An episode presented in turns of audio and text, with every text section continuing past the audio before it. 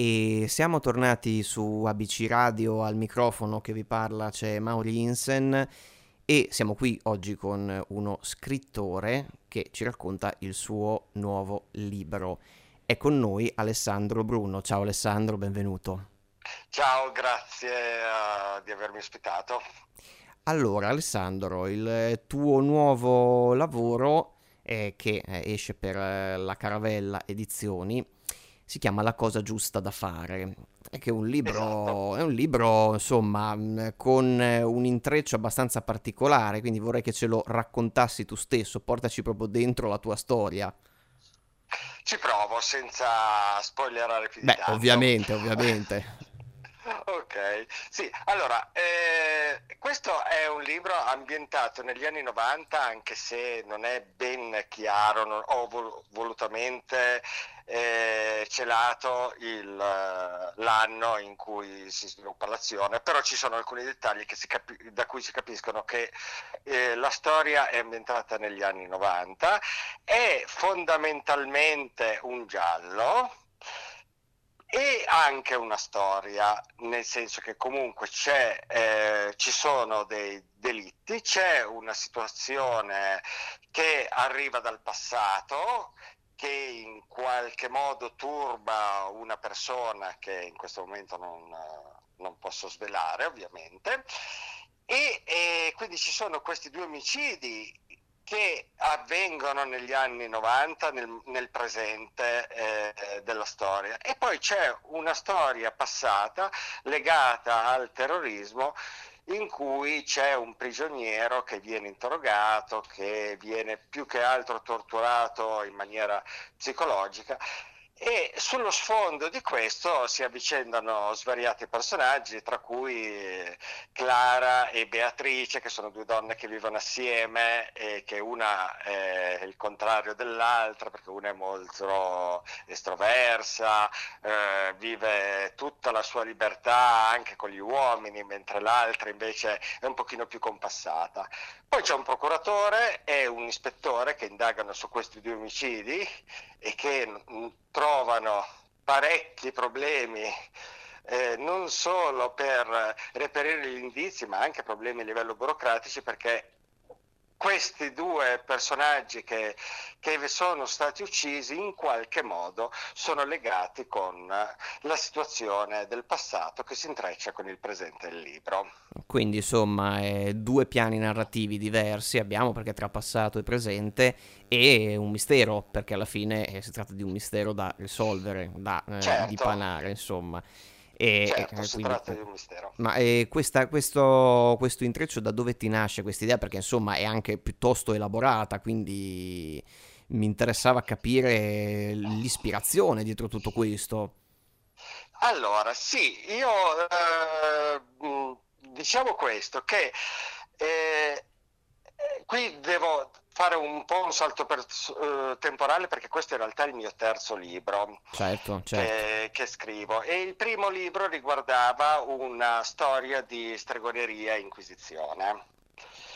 Quando ho uh, cominciato a uh, fare degli studi sulla, sulla parte di inquisizione e di stregoneria, mi sono accorto che in particolare sulle torture torture, in questo caso ovviamente fisiche, che venivano fatte alle, alle, persone, alle, persone sospettate di stregoneria, ho trovato casualmente parecchi, forse non casualmente in realtà, cioè comunque parecchi riferimenti anche a quello che veniva fatto durante il terrorismo degli anni 70 qua in Italia. Uh, ovviamente queste cose sono state negate dalle istituzioni, dai, mh, dalle... Mh, come si dice certo, da, insabbiate comunque sì certo. esatto e c'era stato l'Espresso che negli, all'inizio degli anni 80 aveva denunciato queste violenze erano state negate poi però alla fine queste violenze sono, sono state ammesse e allora ho detto ma perché non provare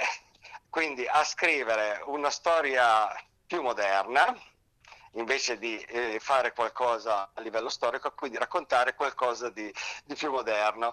E, e, così niente, è fuori, mi è venuta un po' fuori un po' per caso, quindi questa storia che appunto dove, eh, era, è comunque legata al terrorismo però nello stesso tempo quello che mi piaceva, io diciamo che quando scrivo le mie storie eh, parto più dai personaggi che dalla storia in sé.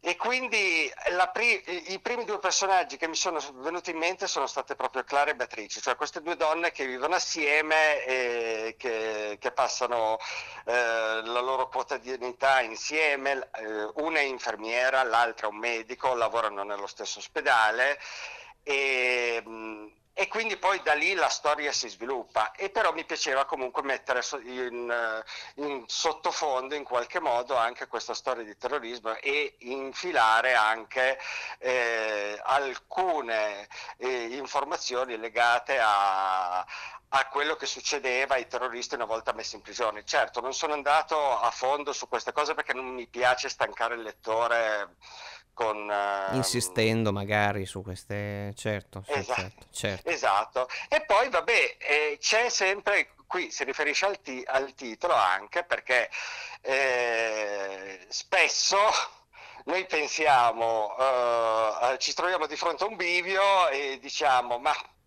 quale sarà, eh, dovrei fare questa cosa o quell'altra, magari qualcuno ti consiglia sarà questa la cosa giusta da fare, vedrai, poi in realtà ti rendi conto che magari la cosa giusta da fare in realtà è la cosa più comoda da fare. E questo è un leitmotiv che in qualche modo gira nel libro perché anche il procuratore a un certo punto si troverà a fare una scelta e dovrà fare la cosa giusta e anche altri personaggi e si trovano a dover scegliere. Si trovano a dover fare la cosa giusta o a imporre la loro cosa giusta. Ecco, ma infatti questo è, è interessante eh, nella tematica che emerge appunto da, dal libro. Mm, noi esseri umani magari a volte tendiamo o ad autoassolverci troppo, forse a colpevolizzarci anche troppo, dipende, no? E, certo. E questa è una cosa che insomma nel, nel tuo lavoro viene fuori. Sì, assolutamente, assolutamente eh, ho cercato in qualche modo di, di, far venire fuori perché appunto a volte o ci compabilizziamo troppo o ci assolviamo fin troppo in maniera molto leggera oppure eh, sottovalutiamo il fatto che magari eh, ci sembra che certe scelte di altri ci colpiscano in maniera troppo forte quando poi in realtà non non conosciamo la realtà che c'è dietro, cosa è, ha vissuto l'altra persona. Anche qua eh, c'è anche il, un discorso, tutto un discorso che spero sia, che arrivi comunque al lettore, perché comunque alla fine noi magari viviamo con una persona vicino, magari ci usciamo assieme, andiamo anche a berci una birra, ma poi quanto conosciamo di questa persona fino in fondo e questa persona magari ci sorprende nel bene e nel male.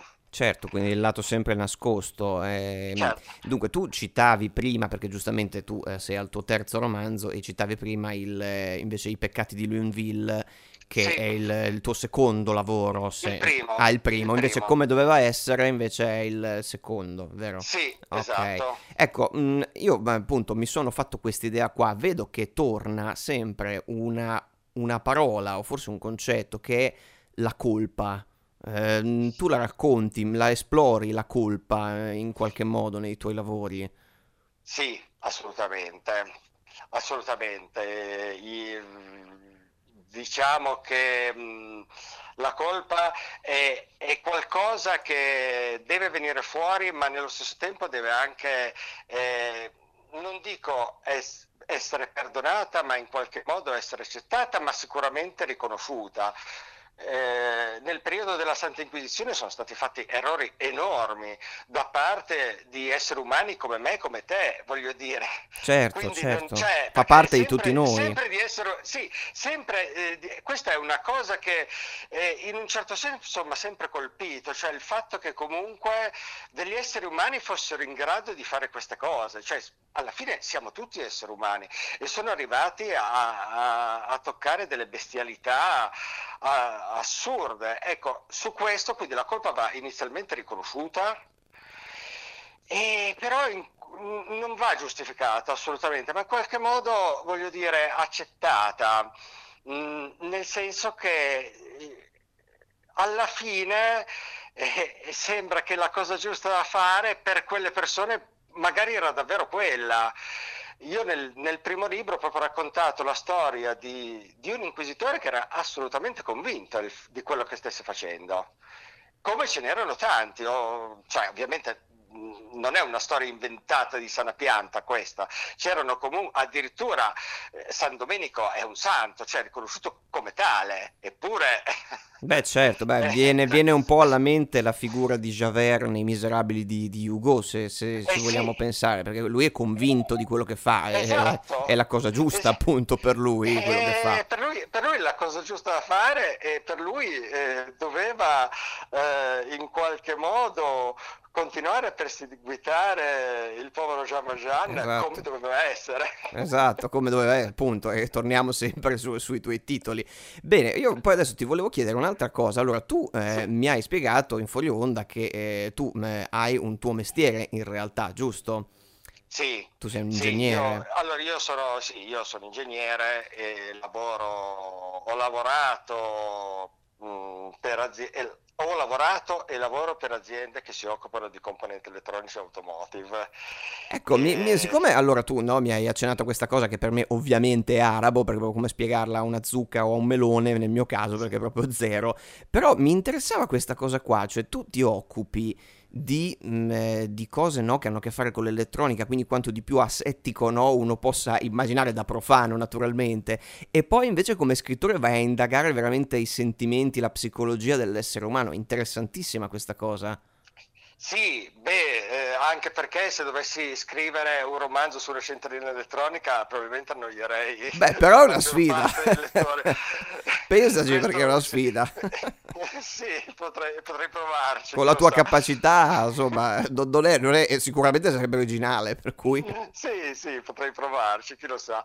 No, sì, però certo, io ho sempre letto tanto di tutto. E diciamo che io come, come maestri, vabbè, ho, su, sulla parte di scrittura sicuramente Stephen King, che, cui citato, di cui ho citato una frase nel terzo libro, e, e Carlos Ruiz Zafon, che sono secondo me certo. due scrittori inarrivabili beh, beh, beh. E, e, quindi cioè proprio come stile vabbè poi ci sarebbe anche Calvino ma siamo ancora su un altro piano se vogliamo quindi eh, e invece sulla parte di, di stregoneria inquisizione queste cose qua vabbè mh, mm, a 18 anni avevo letto il libro di un, resoconto, un libro su Tommaso di Torquemada, un tomo di 500 pagine, Beh, che mi aveva lasciato sconvolto. Beh, ci credo, anche per il peso se non altro. Esatto, per il peso, ma ti garantisco che in quel caso non era il peso, era eh, il contenuto, certo. perché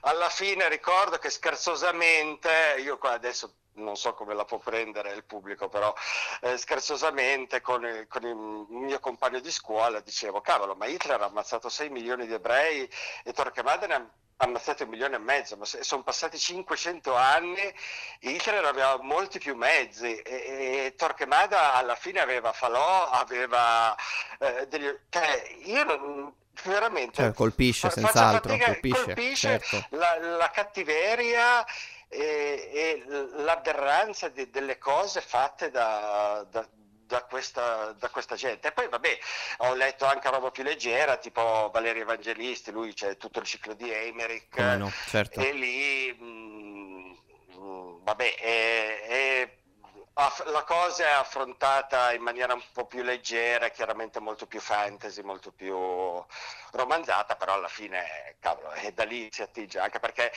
io penso che uno scrittore io, vabbè, eh, come ti ho già detto in fuori onda, non, non, mi definisco uno scrittore, però appunto in ogni caso uno scrittore dovrebbe leggere molti più libri di quelli che scrive. Assolutamente. Sono tra quelli. Assolutamente, questo è, è, un ottimo, è un ottimo consiglio che chi scrive dovrebbe veramente tenere a mente. Alessandro, noi siamo arrivati alla conclusione di questa chiacchierata piacevolissima E a me non resta che ricordare la cosa giusta da fare Alessandro Bruno per la Caravella Edizioni, lo troviamo su Amazon tranquillamente, ci arriva proprio a casa.